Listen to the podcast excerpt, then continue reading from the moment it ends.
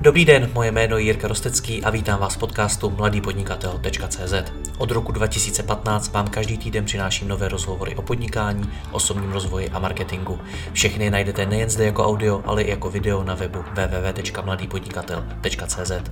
Pokračovat v mé tvorbě mohu i díky partnerům. Jedním z nich je i lídr v poskytování komplexních expanzních služeb pro e-shopy Expandeko. Pokud potřebujete v zahraničí zastřešit zákaznickou podporu, kvalitní překlady webu, reverzní logistiku či jiné služby, více než padesátičlenný tým Expandeka je připraven vašemu e-shopu pomoct. Více se dozvíte na w w w tečka expandeko tečka com.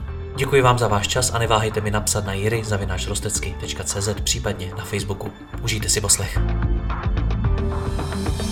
Vážení diváci a posluchači, dneska začneme lekcí historie. V roce devatenáct set osmdesát jedna přijala ve Štrasburku Rada Evropy historicky první dokument, který se zabýval ochranou osobních údajů.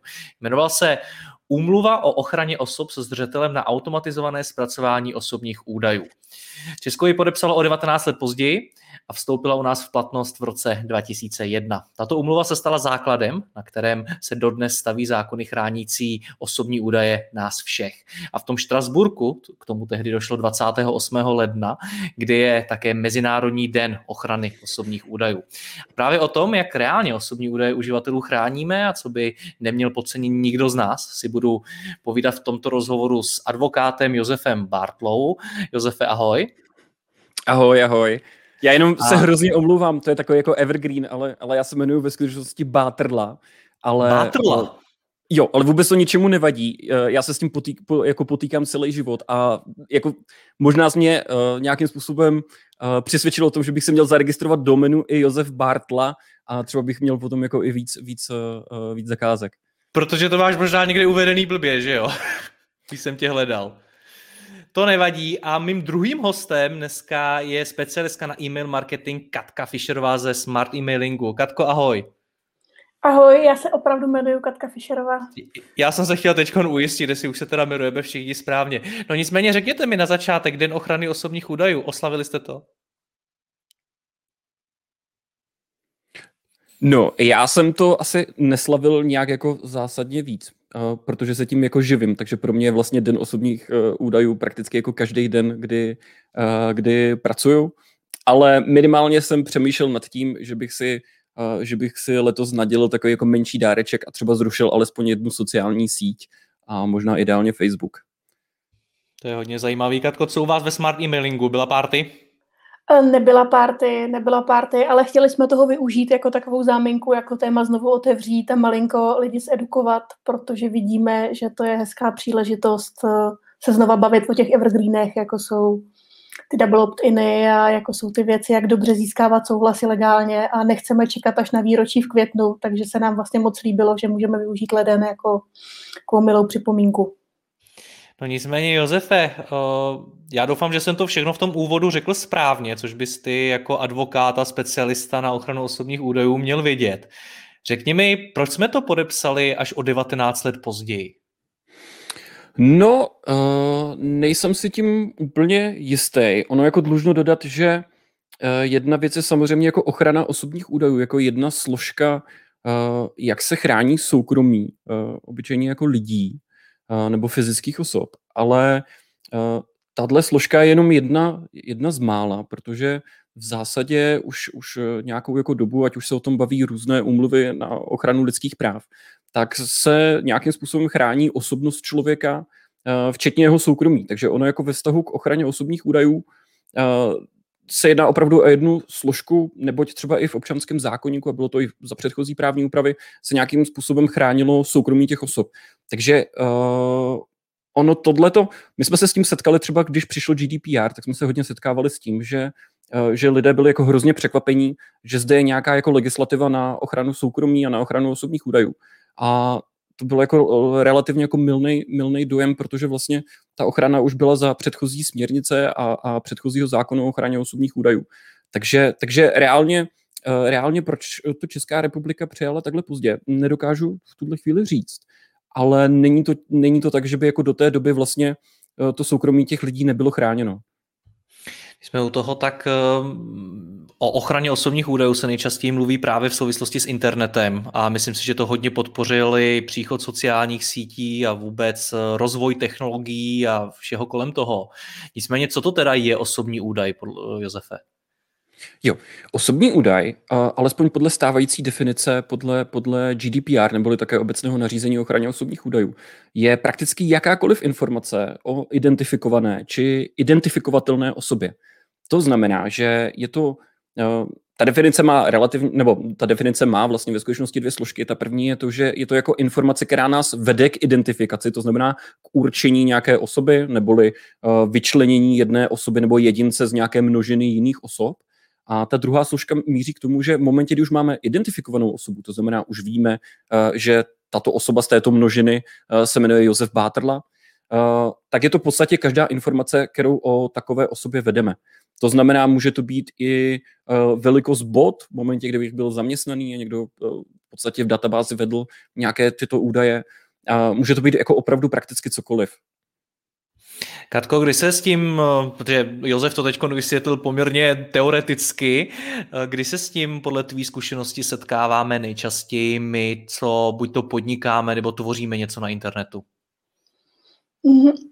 Já bych navázala na to, co Josef řekl a z toho se k tomu dostanu. Jo? To, že uh, lidi vnímají nějaký datumy narození, rodný čísla a tyhle věci, tak to je jako jedna věc. Ale ten osobní údaj pak ve výsledku fakt může být i to číslo bod.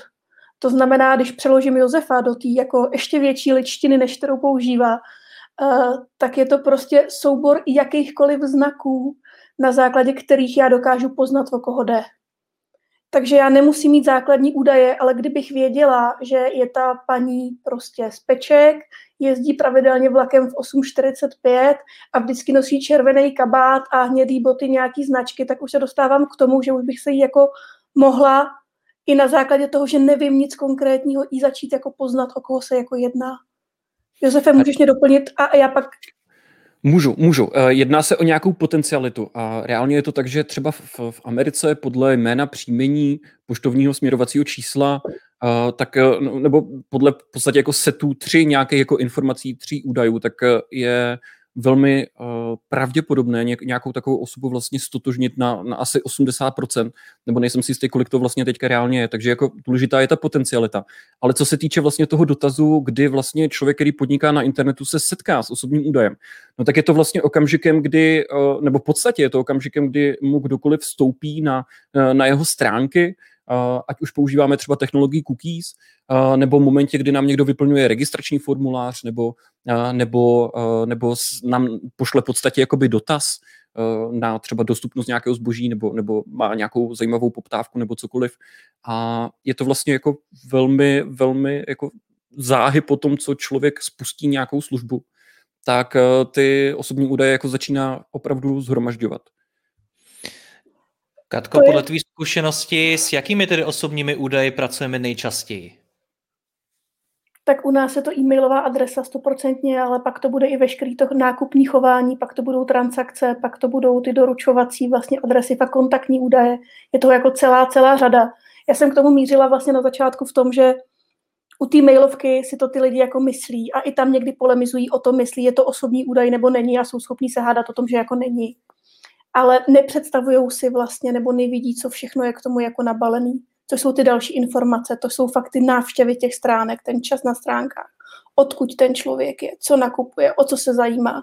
A těch dat je nepřeberné množství, který si už vlastně člověk, a to jak uživatel, který někde brouzdá po internetu, tak ale bohužel ani ten většinou e-shopář nebo ten poskytovatel služby jako neuvědomuje, jaký všechny osobní údaje vlastně o těch lidech jako má.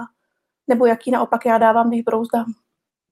Jinými slovy, já se, pokud dělám cokoliv na internetu, tak se nevyhnu tomu, že budu nějakým způsobem shromažďovat alespoň nějaký osobní údaje uživatelů. Josefe, co to teda pro mě znamená? Protože mně připadá, že se zejména v posledních letech o osobních údajích mluví jako o něčem, čeho bychom se možná měli skoro až bát, že už začíná být tak strašně moc chráněný a můžu tam udělat tolik chyb, kolikrát i nevědomky a budu za to mít tak obrovský pokuty, že to za to ani nestojí. Tak co s tím mám dělat? Jasně. Z povahy věci na tebe dopadá několik právních předpisů. Ten asi nejdůležitější, kolem kterého se všechno bude točit, tak je právě obecné nařízení o ochraně osobních údajů, neboli tak, takzvané G D P R. A to vlastně ti stanovuje nějaké povinnosti, protože tě poznává nebo tě definuje jako správce, tedy nějakou osobu, která určuje nějaký účel a, a zároveň i nějaké technické prostředky zpracování osobních údajů. To znamená, v momentě, kdy ty se rozhodneš, že budeš podnikat, k tomu samozřejmě v devadesát devět procent případů potřebuješ něčí osobní údaje, ať už je to adresa, protože někomu potřebuješ něco poslat, nebo jsou to nějaké identifikační údaje, protože s někým potřebuješ uzavřít smlouvu, tak v té chvíli se dostáváš do role správce osobních údajů, no a v té chvíli samozřejmě máš i povinnosti, které ti to nařízení ukládá. Asi nejsme schopni úplně v tuto chvíli vylistovat všechny povinnosti, které na tebe dopadají, snad ty nejdůležitější, které, které mně přijdou, že ve kterých se pořád dělá hodně chyb a přitom mně to přijde vlastně jako úplně nejjednodušší, tak je nějaká povinnost správně zvolit takzvaný právní titul, to znamená na základě čeho vůbec můžeš zpracovávat osobní údaje a poté poskytnutí informací, to znamená plnění takzvané zásady transparentnosti a sice, že vlastně tomu subjektu údajů, což je vlastně osoba, o které zpracováváš osobní údaje, tak sdílíš informace, které se vlastně týkají toho zpracování osobních údajů. Ta myšlenka zatím je vlastně taková, aby jako každý spotřebitel, potažmo každá fyzická osoba, když někam zadává svoje osobní údaje, nebo si je někdo zjednodušeně řečeno bere, tak aby věděl, co se s těma osobníma údajema bude dít, to znamená za jakými účely, po jakou dobu, na základě čeho, jestli je k tomu vyžadován můj souhlas, nebo je to třeba právní povinnost, kterou ten správce musí plnit, protože samozřejmě v momentě, kdy podnikáme, máme povinnosti z, z pohledu, dejme tomu, nějakého archivnictví nebo, nebo, nebo daňové, daňové povinnosti, ať už je to ukládání třeba jako účetních dokladů a podobně. Takže uh, reálně vlastně to nejdůležitější je uh, informovat ty lidi o tom, uh, co se s těmi osobními údaji uh, děje. No a od toho se potom všechno odvíjí. Katko, my jsme ten rozhovor začali tím, že za prvý těch osobních údajů je strašně moc. A jsou to i věci, které bychom možná za osobní údaje kolikrát ani nepovažovali, zejména pokud se v tom nevyznáme. Josef teďkon řekl, že těch právních předpisů a povinností na nás spadá strašně moc. Jaká je podle tvý zkušenosti realita? S čím se setkáváte u klientů Smart Emailingu? Dokážou vůbec to všechno pojmout, nebo tam vidíš obrovský mezery?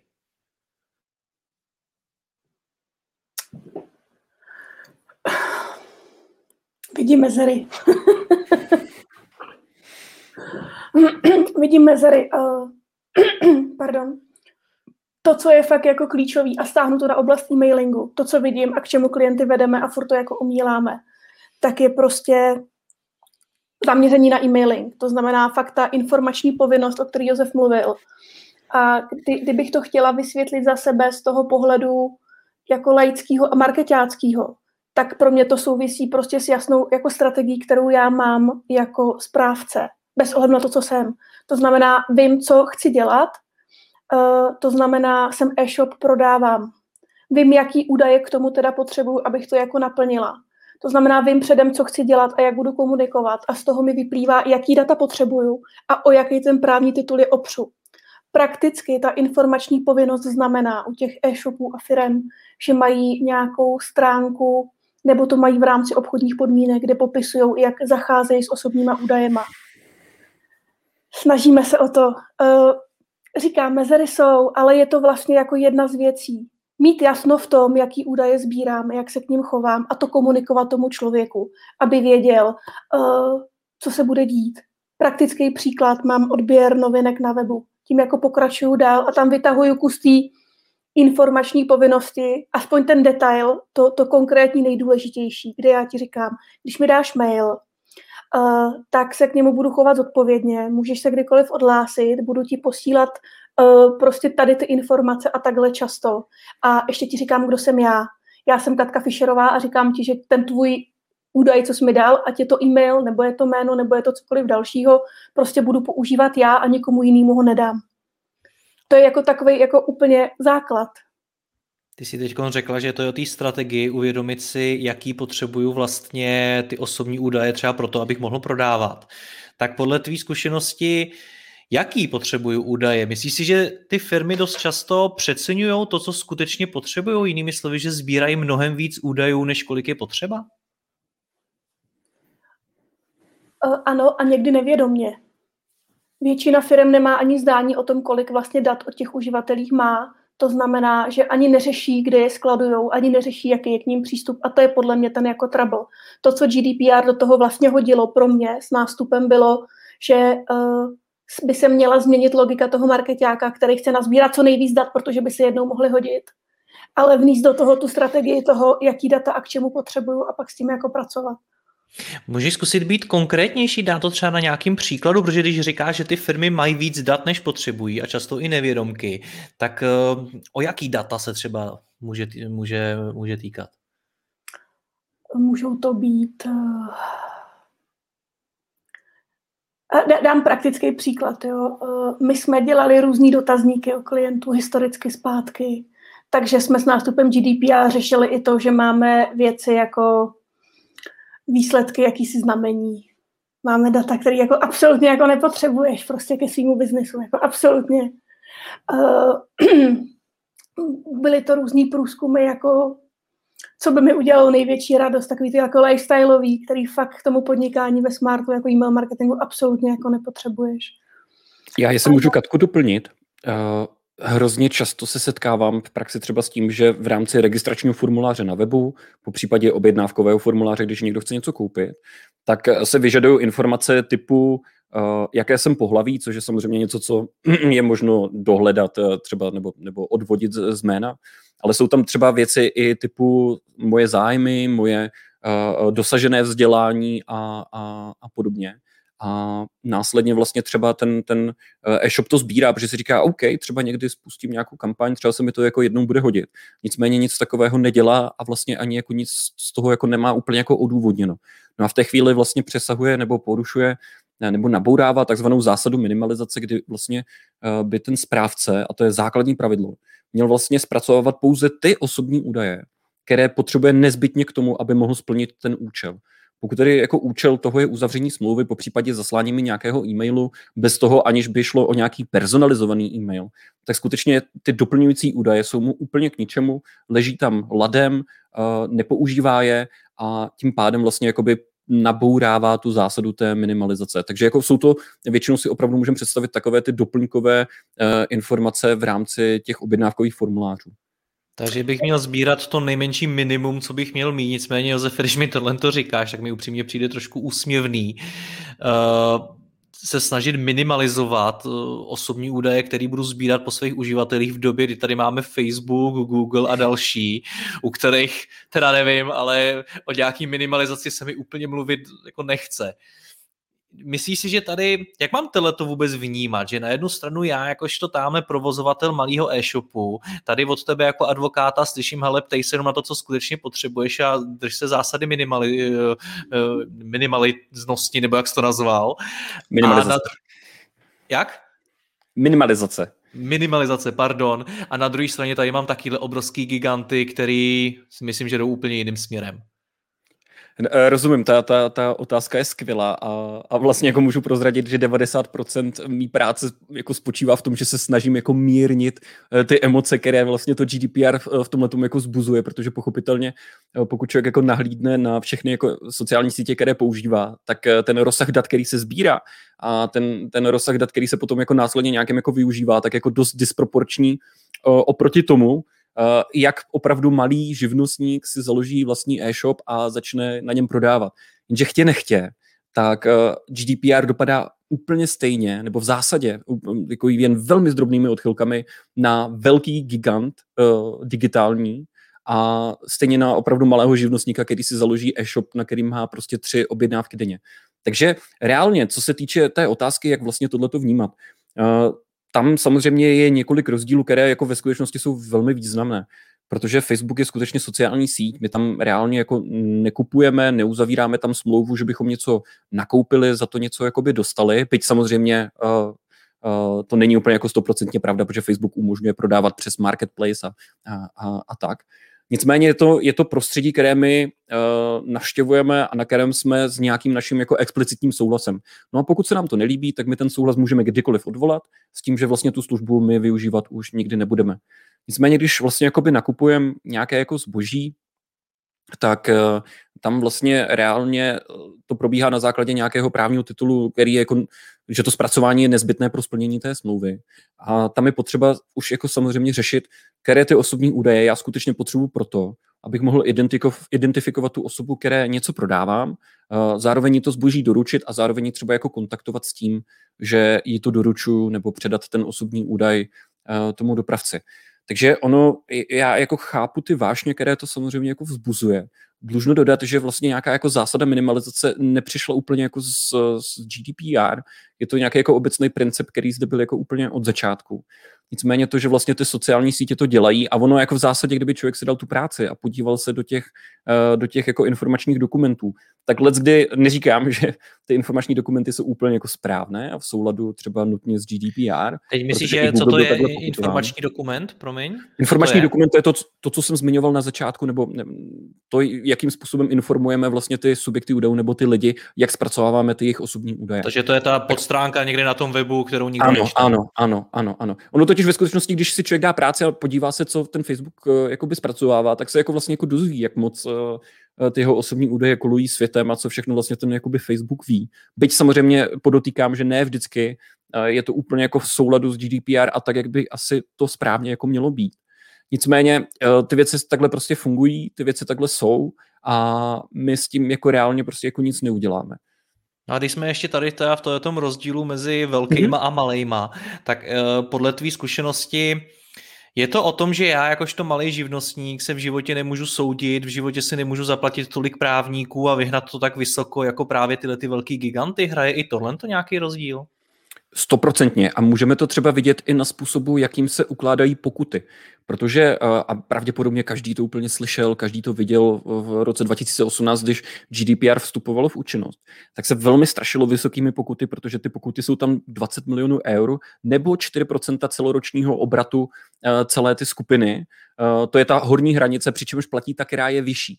No a už jakoby tohleto stanovení té výše té pokuty tak jasně směřuje na to, aby vlastně nějakým způsobem korigovala ty velké digitální giganty a aby to skutečně bylo pro ně uh, nějakým způsobem odstrašující, aby se chovali skutečně tak, jak by se chovat měli a, a nedělali vlastně z toho G D P R a potažmo z ochrany osobních údajů cár papíru nebo, uh, nebo něco, co je jako relativně pro ně nedůležitého, co řešit nemusí.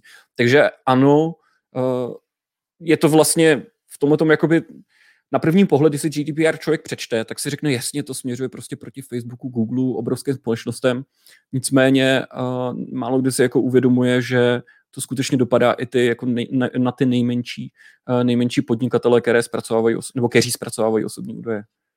Katko, ty to u svých klientů nějak vnímáš tohleto, že uh, si třeba řeknou, hele, jo, G D P R a všechny ty, ty věci, vůbec osobní údaje, to je potřeba řešit u těch, těch velkých hráčů, to je tady pro Google, Facebook a podobně, my a náš malý e-shop to vůbec nemusíme řešit, protože nás stejně nikdo kontrolovat nebude? Uh, ne, ne. Je, já vidím to, že i ty malí vlastně, menší podnikatelé, menší e-shopy, to jako, že se toho bojí. Že naopak u těch velkých jako můžeš čekat, že nad tím jako mávají rukou nebo přijdou se strategií. Náš právník říkal, že z toho, když tak vybruslíme, když něco, tak máme v budžetu navíc tyhle peníze na případnou pokutu a bla, bla, bla. Uh, ale já bych chtěla říct, že vlastně vidím v tom porušování, že se to děje jako bez rozdílu. Že i malej e-shop je schopnej vlastně to porušovat úplně stejně jako ten velký. Jediný jako rozdíl je v tom, jako objemu těch, těch jako třeba údajně mailů, který, nebo konkrétně mailů, který veme a jako rozešle. Ale to stáhnout si databázi bez ohledu na to, jak je velká, dokáže malý podnikatel i velký, i když je to nelegální. A zkusej to poslat. A rozdíl je pak teda jenom v tom, kolik těch udání na ten úřad prostě přijde, nebo když se to ten úřad dozví. Ale princip je stejný. Teď říkáš, že to může porušovat malý i velký e-shop, nebo obecně malá i velká firma. Můžeš uvést ze svý zkušenosti, Katko, nějaký příklady, kdy to nejčastěji porušujeme? A teď budu rád, když uvedeš nejenom ty úplně extrémní, jakože si stáhnu tamhle někde nějakou ukradenou databázi, ale i nějaký skutečně běžný, kdy nám to třeba nedochází, kdy nevíme, že tohle jsou třeba osobní údaje. Já se budu držet furt těch mailovek, jo. My jsme správce i zpracovatel.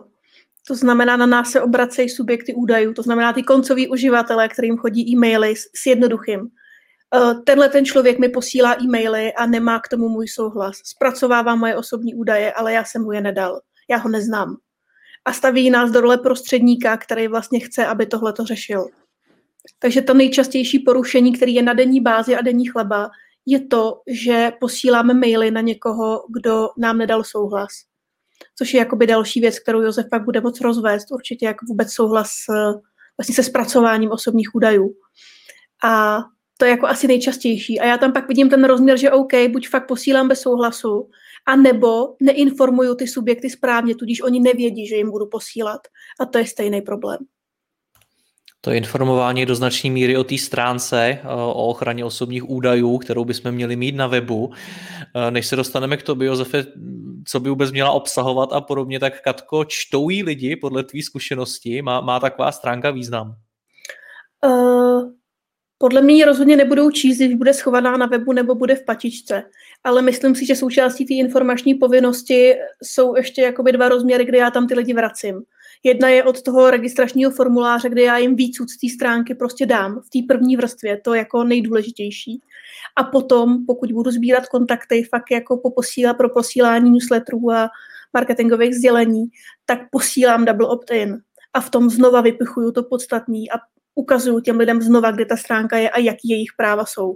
Je to prostě několik způsobů, kudy já je vedu k těm informacím, není to jenom ta stránka, která by na tom webu měla být nebo v obchodních podmínkách být.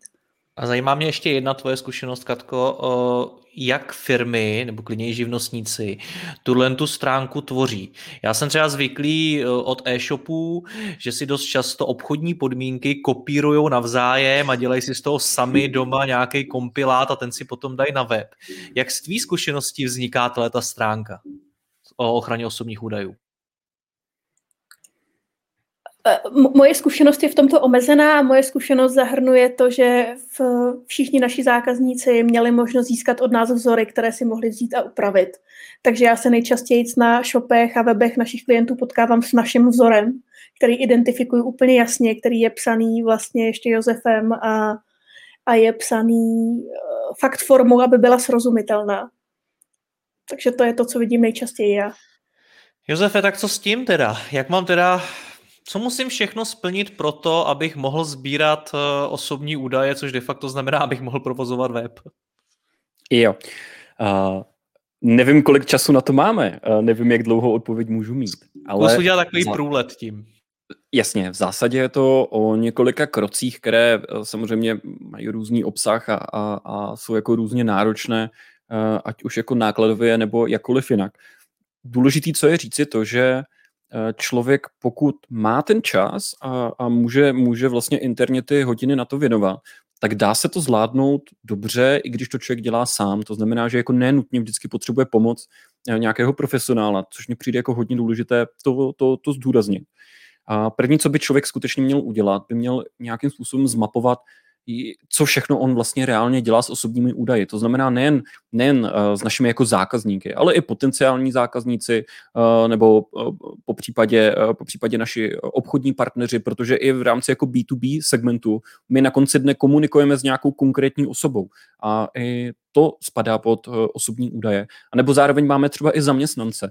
To znamená, že vlastně ten, ten okruh těch osobních údajů nebo toho zpracování, které my provádíme, se neomezuje vždycky jenom na ten web a vždycky jenom na to nakoupit, prodat, uh, zaslat newsletter, uh, zaslat nějaký dotazník spokojenosti nebo cokoliv uh, podobného.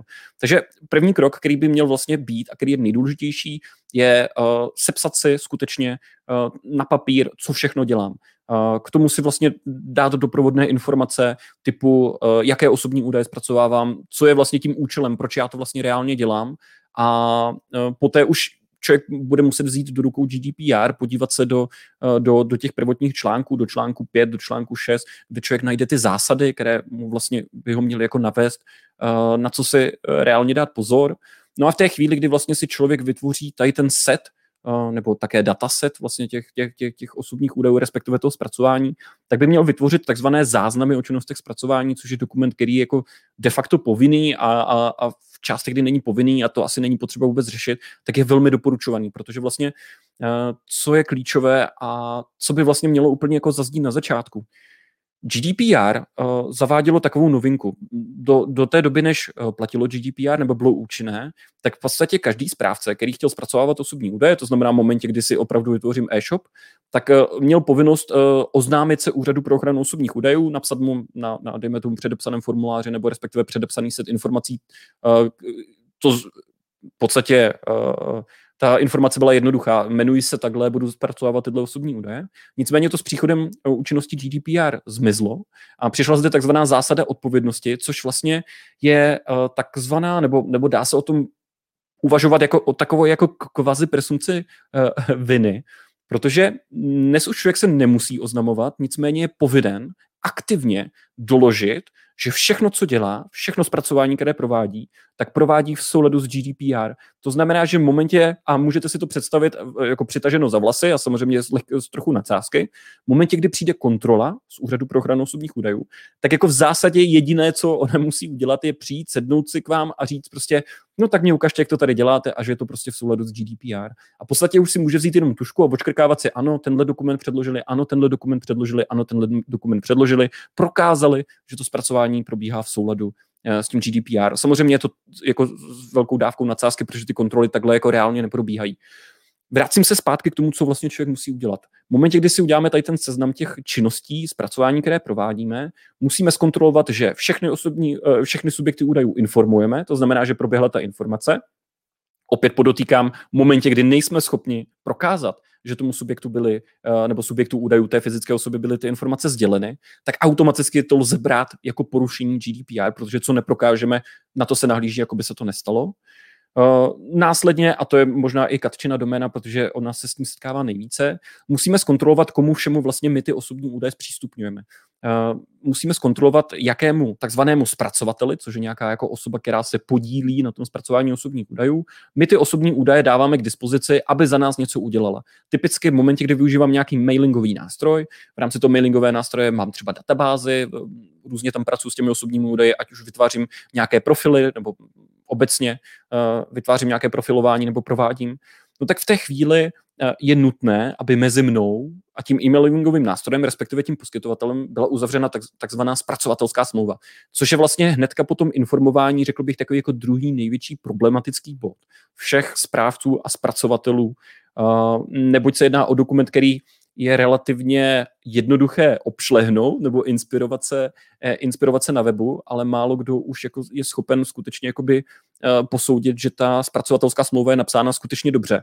A ten fígl nebo ten problém, který zde je, asi jako největší je v tom, že v momentě, kdy my tu zpracovatelskou smlouvu neuzavřeme, nebo uzavřeme ji, ale nemá povinné náležitosti, které uh, jsou upraveny v článku dvacet osm G D P R, tak to porušení je pokutovatelné jak pro toho správce, tak i pro toho zpracovatele. Což samozřejmě poskytovatelé služeb, jako je třeba Smart Emailing, staví do poměrně složité situace, že musí skutečně mít tu zpracovatelskou smlouvu napsanou velmi dobře, protože pokud to tak nemá, tak automaticky tím může vlastně přicházet i hned o zákazníky. Což skutečně můžu potvrdit třeba za klienty, a to už je poslední věc, protože vím, že mluvím hrozně dlouho, že když mý klienti z pozice správce si vybírají nějakou službu, tak skutečně ta otázka toho, jak je vyřešena ta ochrana osobních údajů, je pro ně většinou velmi důležitá. A v momentě, kdy vidí, že nějaký zpracovatel nebo respektive nějaký dodavatel, třeba jeden ze čtyř, nemá dobře tu zpracovatelskou smlouvu, tak automaticky, aniž by se řešily obchodní věci nebo se řešily vlastně vůbec cokoliv, co by souviselo s tou samotnou službou, tak ho vyřazují třeba z, té, z toho výběrového nebo interního výběrového řízení. Takže uh, tohle je věc, která je za mě jako velmi důležitá a se kterou se setkávám jako velmi často a řekl bych, že v praxi dělá jako velké problémy a zároveň i or, Úřad pro ochranu osobních údajů se na, na, na to velmi často zaměřuje. Dobře, tak pokud mám podle uh, tvý zkušenosti e-shop, nějaký menší, tak uh, jak náročný a vlastně i finančně je dát to nějak dohromady, abych měl všechno v pořádku? Uh, rozumím, rozumím. Co se týče ceny, nejsem si stoprocentně jistý, jestli uh, to lze nějak jako jednoduše vyčíslit, protože uh, byť se to nezdá, každý e-shop je trošičku jiný, každý má trošičku jako jiný přístup, takže ona nějaká jako paušalizace toho, jak by to mělo probíhat, je, je ve skutečnosti jako velmi náročná, i když jako do určitý úrovně jde. Každopádně těch interních hodin, který na tom člověk může vypálit, je, je jako nepřeberně mnoho, na druhou stranu je samozřejmě nějaká účelnost. A tohle je třeba jako můj názor, je, na tohle je takový, jako snažím se být uh,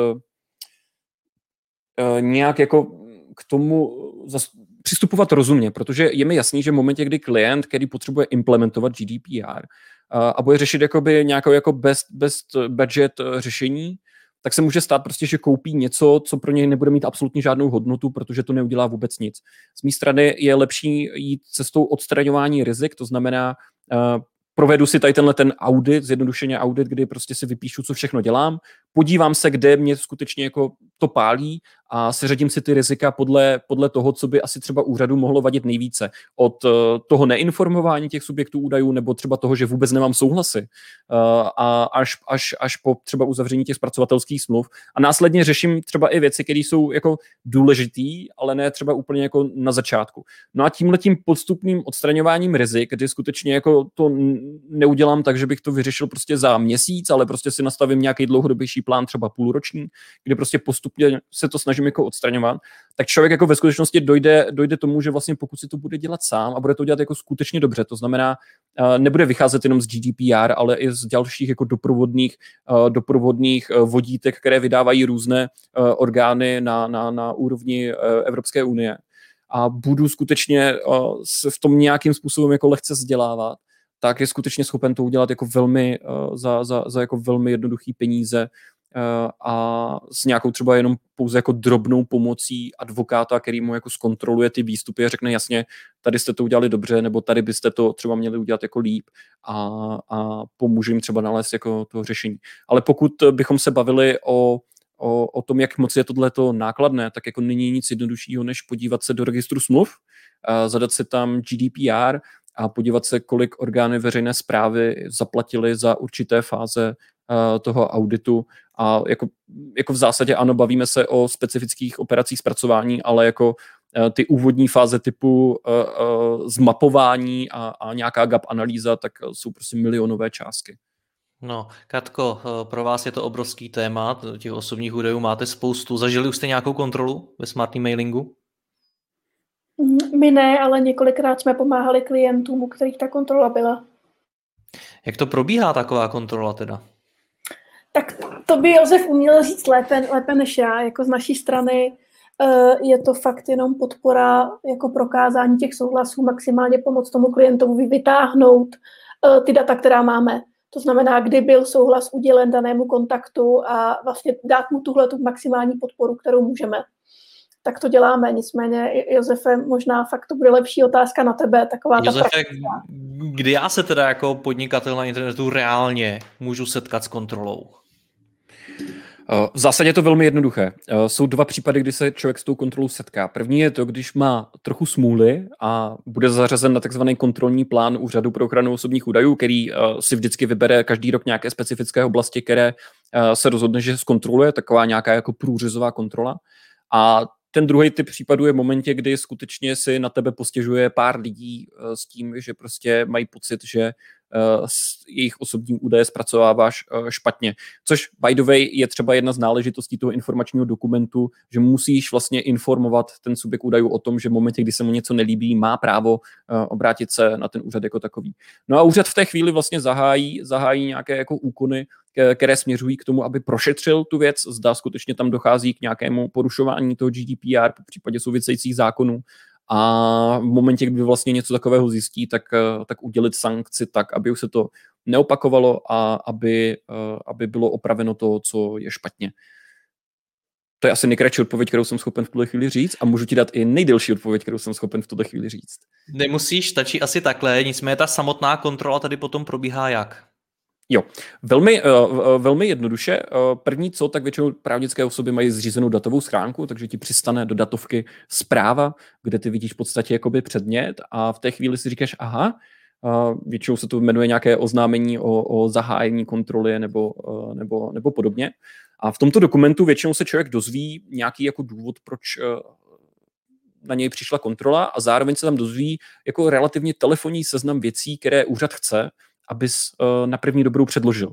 To znamená typicky, co třeba můžu říct prostě z jedné kontroly klienta, který byl, dělal jako mobilní aplikaci, tak tam chtěli skutečně vědět, kdo jsou ty subjekty údajů, ne jako konkrétně, ale typově, chtěli předložit, kdo jsou zpracovatelé, zároveň v následném kroku ukázat ty zpracovatelské smlouvy, říct, jaké všechny bezpečnostní opatření vlastně byla implementována, předložit záznamy o činnostech zpracování a spoustu, spoustu jako dalších informací, přičemž tam stanovují zpravidla nějakou lhůtu, ta bývá okolo čtrnáct dní, s tím, že následně na na základě toho, co jim člověk odpoví, tak oni se buď doptají, nebo, nebo to berou takhle, jakože je to v pohodě a následně většinou přikročí k tomu, že se, že se domluví s nimi nějaký termín, kdy oni skutečně jako přijdou na kontrolu.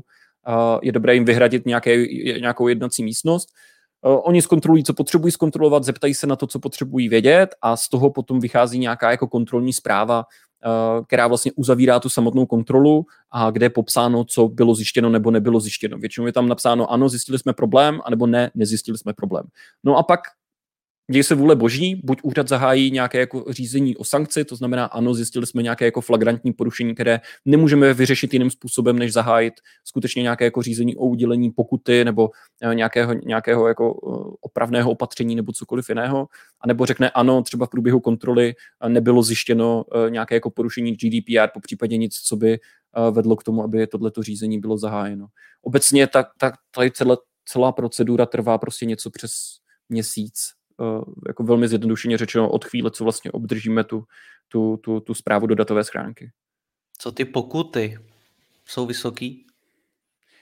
A pokuty jsou hrozivý, ne v České republice. Pokud si pamatuju jako velmi správně, tak průměrná pokuta se pohybuje aktuálně něco mezi dvacet pět až třicet tisíci za od účinnosti G D P R. A, a co se týče té nejvyšší, tak myslím si, že rekordman v oblasti ochrany osobních údajů je stále nějaká banka, která dostala tuším dvě stě padesát tisíc. Nicméně tady ještě potřeba dodat jednu věc, že mimo takovou tu obecnou ochranu osobních údajů, která dopadá na všechny, tak zde máme ještě legislativu, která se týká právě obchodních sdělení. To je to, o čem reálně mluvila Katka a co, co vlastně je její denní chleba. A tam ty sankce se lehce oddělují, protože ono to spolu souvisí, ale zároveň i zas tak moc ne. A tam vlastně jako zatím podle mě nejvyšší pokuta, Katka mě určitě to potvrdí, tak byla teďka aktuálně těch šest milionů korun. A to bylo skutečně jako velký počet stížností, nebo to, co rozhodovalo o té, o té velikosti, bylo to, že si stěžovalo jako hodně lidí a zároveň ta kontrola a, a ta argumentace před tím úřadem asi jako neprobíhala způsobem, který by ten úřad uspokojil natolik, že by třeba řekl jasně, když to opravíte, tak se domluvme na něčem jako menším. Ale byl to opravdu jako do jisté míry, si mysl, nebo Katka asi řekne lépe, jak na to reagují vlastně ta, ta, ta podnikatelská veřejnost, ale myslím si, že ten odstrašující efekt tam skutečně jako je. Je a já tady vnímám takovou tu jednu naší jako vlastnost českou, nebo já nevím, jak to říct, ale furt vnímám, že ten náš český úřad je vlastně jako rozumnej. Že je jako rozumnej a přijde mi hrozně důležitý prokázat alespoň nějakou snahu nebo snahu se jako domluvit, snahu ukázat a snahu napravit se. A v tom e-mailingu je to nejenom s těma úřadama, a, ale i s těma jako poskytovatelema, prostě těma freemium. Furt je to stejný princip. Buď budu chtít dočůrat výš, a nebo udělám maximum pro to, abych si vyslechla, co je teda špatně a zkusím se, se jako obhájit a udělat. V moment, kdy se hádáme, je to problém. Uh, Jako to je to stejný, přijde výzva, já to vrátím na ten jako začátek úplně, jo. Když jsme se setkali u klientů, my úřad je vyzval, tady ten subjekt, tady ten, tady ten, tady ten si stěžuje, že jste nedali souhlas. A stalo se nám, klient reagoval stylem, byla to technická chyba, stalo se to takhle, klient je odstraněný, on nás vyzval, my jsme ho v ten moment odhlásili, už se to neopakuje. A jako situace byla jako vyřešená. Ale pak jsou lidi, kteří si začnou fejkovat prostě záznamy, vy, jako vymýšlej si, že dostali souhlas, který jako nedostali a vedeš se někam, prostě tam nechceš, do tohohle pekla nechceš. No a pak se budeme bavit o tom, co úřad může doporučovat, třeba se budeme, a nechci načínat téma double optinou, protože už mluvíme dlouho, ale je to jedna z takových těch malých sporných kapek, kde já můžu jako prokázat, že jsem souhlas dostala, pokud double opt-in mám. Ale místo toho rozvedu diskuzi s úřadem, který mi říká, ale ono to nebylo povinný a přitom to jako doporučujete a teď mi říkáte, že to nemám jak prokázat. Je to furt je to ten přístup o tom jako zdravýho selského rozumu chtít, prostě vědět, že to mám v pořádku a pro mě jako pro marketáka klienti, kteří jsou informovaní o tom, co s jejich údajema dělám a co jim budu posílat e-mailu, tak mám daleko lepší konverze a daleko lepší odezvu. Takže v mém zájmu je dělat ty věci správně, i, i po té právní, ale v tom zdravém selském jako rozumu. Dobře informovat, mít to potvrzený a pak jsem OK i to u úřadu. Ten double opt-in, to je skutečně téma samo o sobě na samostatný rozhovor, můžeme se pobavit jindy. Nicméně já jsem se přesně na tohleto chtěl zeptat, jestli Josefe se dá s těmi úřady mluvit, protože když se vrátím na začátek, tak tam zaznělo, že těch dat je strašně moc, povinností, které bychom měli dodržet, je strašně moc. A já si neumím představit, že každý živnostník v této zemi, který má nějaký svůj web a sbírá tam nějaký osobní údaje, o nichž ani kolikrát neví, že to jsou osobní údaje, tak dokáže mít všechno úplně v pořádku. A nebo že má peníze na to zaplatit si právníka, nebo čas a vůbec schopnost si to nastudovat sám. Takže to prostě všichni zvládneme. Tak dá se s těmi úřady mluvit? Uh, určitě ano. Uh, já nechci úplně, jako aby to vyznělo škaredě, ale lecos, uh, co se týká vnímání ochrany osobních údajů, nebo proč některé věci prostě dělají problém nebo ne, tak často třeba jako tak nějak lidsky dávám za vinu právě tomu úřadu pro ochranu osobních údajů, protože v minulosti třeba nebyl úplně tvrdý a reálně vlastně uh, to každý bral jako těžce na lehkou váhu a v zásadě, dokud nebylo G D P R, tak skutečně obrovská většina uh, podnikatelské veřejnosti vůbec nevěděla, že nějaké ochra- jako osobní údaje se třeba mají chránit a že spoustu povinností, které máme i teďka z pohledu G D P R, tak jsme měli i za předchozí právní úpravy. Co se týče toho, jak úřad komunikuje, uh, je tam skutečně vidět nějaká snaha uh, ulehčit to těm podnikatelům. Oni na webových stránkách úřadu se každý jako může doklikat, získat nějaké jako informace. Úřad se snaží tam mít nějaké desatero, snaží se tam mít nějaké jako často kladené otázky, v rámci kterých jako vysvětluje některé věci, snaží se pomáhat v tom, že má třeba i zřízenou nějakou jako infolinku, kde člověk může jako něco konzultovat, takže pokud se člověk rozhodne jít do toho jako sám na vlastní pěst, může jít, nebo ten první krok, který může udělat, je to, že skutečně si otevře ty stránky úřadu, ne úplně třeba stránky někoho jiného nebo nebo někde, kde jako vyloženě to směřuje třeba k prodeji nějaké služby nebo něco takového, ale otevře si jako ty stránky toho úřadu a podívá se, co tam je. Já třeba osobně s některými věcmi, které jsou tam napsané, tak jako relativně mám problém, nebo ne problém, ale jako nesouhlasím s nimi, myslím si, že třeba ten, ten právní výklad není úplně správný v evropském kontextu, protože G D P R je nařízení a platí pro všechny státy prakticky jako stejně, takže některé členské státy k tomu přistupují jako trošičku jinak a řekl bych i smysluplněji, ale jako v konečném důsledku, pokud člověk chce začít a, a nechce za to utrácet peníze, tak tak první krok by mělo jít podívat se na stránky úřadu, co úřad doporučuje a co úřad nabízí. Vedle toho úřad dává ještě spoustu odkazů na různá místa, která jako jsou, jsou poměrně jako dobrá a, a, a kde člověk může najít jako spoustu zajímavých dokumentů, které mu pomůžou. Třeba vůči školství, ministerstvo školství vydalo nějakou jako metodiku, kde pomáhá. Vůči obcím to bylo zase jako třeba ministerstvo vnitra nebo, nebo místní rozvoj a, a, a podobně. Takže jako těch materiálů, které jsou, tak reálně je hodně. Dá se z toho jako zlečeho zvít, pokud člověk si zkontroluje vlastně, jestli tam je všechno tak, jak má být. A na konci dne vlastně je to, jak jsem zmiňoval, když člověk na to jde postupně, nesnaží se jako hledat krátkodobá nebo, nebo rychlá řešení a levná řešení, protože ty většinou, a, a v tomhle případě to skutečně jako platí obzvláště, která jako nefungují, ale snaží se jít nějakou jako cestou rozumu a, a jít cestou po těch jako rizicích, tak se to dá skutečně jakoby zvládnout. Takže uh, to je jedna věc týkající se implementace a, a ta druhá věc týkající se vlastně těch sankcí. Já jako paradoxně třeba vyčítám úřadu to, tu linkavost za té předchozí právní úpravy, kde, kde úřad dával hrozně jako, nebo dával relativně jako malé pokuty, kterým se nikdo nebránil.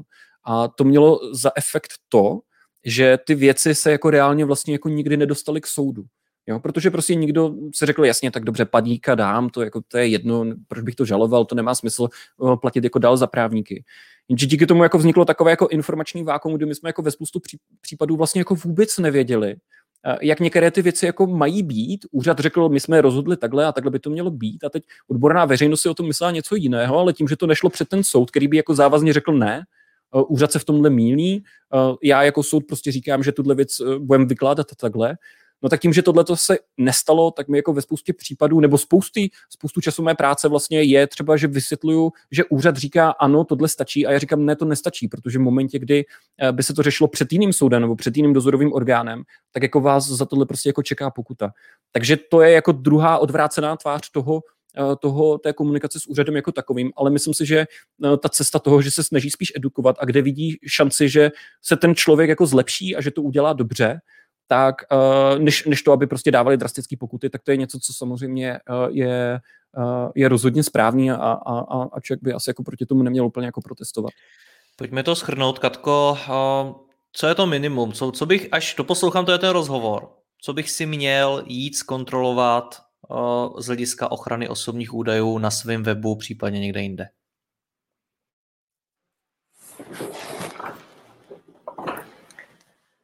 OK, za mě prostě část věcí je vidět na tom webu a část věcí vidět není a ta, co vidět není, je daleko větší. A my tady mluvíme furt o té, co vidět je, takže já s ní jako začnu znova. To jsou to nějaké ty zásady zpracování osobních údajů, který vidějí ty lidi navenek. Je to plnění té informační povinnosti. Uh, vedle toho je ale uvědomění si teda, jestli fakt zpracovávám to nezbytně nutné minimum pro ten účel, pro který to chci. Další věc, komu ty údaje jako poskytuju, to znamená podívat se na ty zpracovatele, který mám. Uh, to, co tady nezaznělo, je, jestli data opouští třeba Evropskou unii, což je taky jako velká věc. Ale furt je to o tom, jak důvěryhodný lidi jsem vybrala k tomu, nebo firmy, aby mi pomohly s tím zpracováním. Jsou tam ty zpracovatelské smlouvy, jestli je mám nebo nemám. Uh, a potom se podívání, čemuž o tom jsme nemluvili a k tomu bych teda jako potřebovala nějakou pomoc, jako like po tomhletom videu, a to je podívat se, jestli jsem schopná naplnit ty, ty práva subjektů údajů, který prostě mají. Jestli jsem schopná zabezpečit to, na co oni mají nárok. Josefe, po té konkrétní praktické stránce, co mám po to tom rozhovoru dělat? Zvládnu si to, je to všechno zkontrolovat sám, nebo doporučuješ k tomu někoho přizvat? Co pro mě má být tím výstupem? Uh, je to o tom, je to samozřejmě cesta, kterou ty si musíš vybrat, to znamená, kolik času to do toho chceš věnovat a zároveň jak moc nákladů nebo respektive jako velký budget prostě jako na to máš, jestli si můžeš dovolit úplný outsourcing tyhle ty věci a nebo prostě chceš mít nad tím kontrolu. Každopádně, když bych byl úplně jako praktický a, a prostě řekl, pojďme po tom největším riziku, tak uh, otevři si své webové stránky, vezmi si G D P R, uh, otevři si článek třináct, a zkontroluji, že všechny ty informace, které jsou v tom článku třináct napsány, tak skutečně jsou uvedeny v tom informačním dokumentu, pokud je máš. Pokud nemáš, hned ho vyhotov. Vedle toho, pořád se to týká toho samého, běž na stránky Úřadu pro ochranu osobních údajů, tam se podívej na dokumenty a najdeš tam vodítka, nebo takzvaný vodítka k transparentnosti. Tam to je od takzvané pracovní skupiny podle článku dvacet devět, což byl orgán, který vlastně sdružoval všechny dozorové, dozorové úřady a ten vydával různá stanoviska. A tam vlastně najdeš lidsky, řekl bych jako velmi dobře lidsky popsáno, co by ten dokument měl nebo neměl obsahovat. To je první věc, kterou udělej, to udělej dopoledne, pak si dej skvělý oběd, dej si kávu, možná dvacetiminutovýho šlofíka a otevři si, otevři si smlouvy se svými dodavateli nebo smlouvy se svými klienty, kde by mohlo probíhat zpracování osobních údajů a otevři si článek dvacet osm G D P R a podívej se, jestli všechny ty věci, které jsou uvedeny v článku dvacet osm odstavec tři G D P R, tam skutečně jsou. V momentě, kdy si tohle zkontroluješ, najdeš, že to tam je, super. V té chvíli si za jeden den proložený obídkem, šlofíkem, kávičkou, tak si jako vyřešil dvě, řekl bych, nejzásadnější věci a nejrizikovější věci, od kterých ty se můžeš odpíchnout, protože v rámci obou těch věcí je, narazíš na nějaký, jak to říct, v článku třináct, kde se řeší, o čem vše máš informovat, tak je tam třeba uvedeno, že bys měl informovat o právních titulech. Aha, co je právní titul? Navede tě to, uh, navede tě to dál. Takže když jakoby začneš, beru to jako rozcestník, když začneš těma dvěma věcma, tak tě to potom navede, uh, navede dál a je to vlastně to, co ty můžeš hnedka udělat a reálně ti to samozřejmě nezabere, aby se spodíval, jestli je to v pohodě nebo není to v pohodě, tak dohromady ti to nezabere víc jak hoďku. Je to fakt něco úplně jako, co můžeš udělat úplně každej a, a nemusí to mít ani na starosti, může, může prostě jenom chtít vědět, jestli to všechno funguje nebo ne. Protože, dlužno dodat, stejně tak vlastně přistupují k tomu některé ty subjekty údajů, to znamená, že když jdu na e-shop, podívám se, jak zpracovávají moje osobní údaje a dělají si vlastně úplně stejný. Ne, že by to dělali všichni a ne, že by to dělala většina, ale někteří to dělají, že se skutečně podívají, jestli tam je všechno tak, jak by mělo mít. A pokud ne, není to jenom zásah do, té, do toho, že můžou si stěžovat úřadu, ale je to je zásah do toho, že se prostě rozhodnou, že od tebe nic nekoupí, protože prostě vidějí, že na to evidentně uh, tomu nekladeš jako žádnou jako důležitost. Takže tohle jsou dvě věci, které můžeš udělat, můžeš udělat hned a reálně fakt ti nezaberou dílek hodinu. Já vám oběma moc děkuju za rozhovor, mějte se hezky, ahoj. Ahoj. Ahoj, díky moc.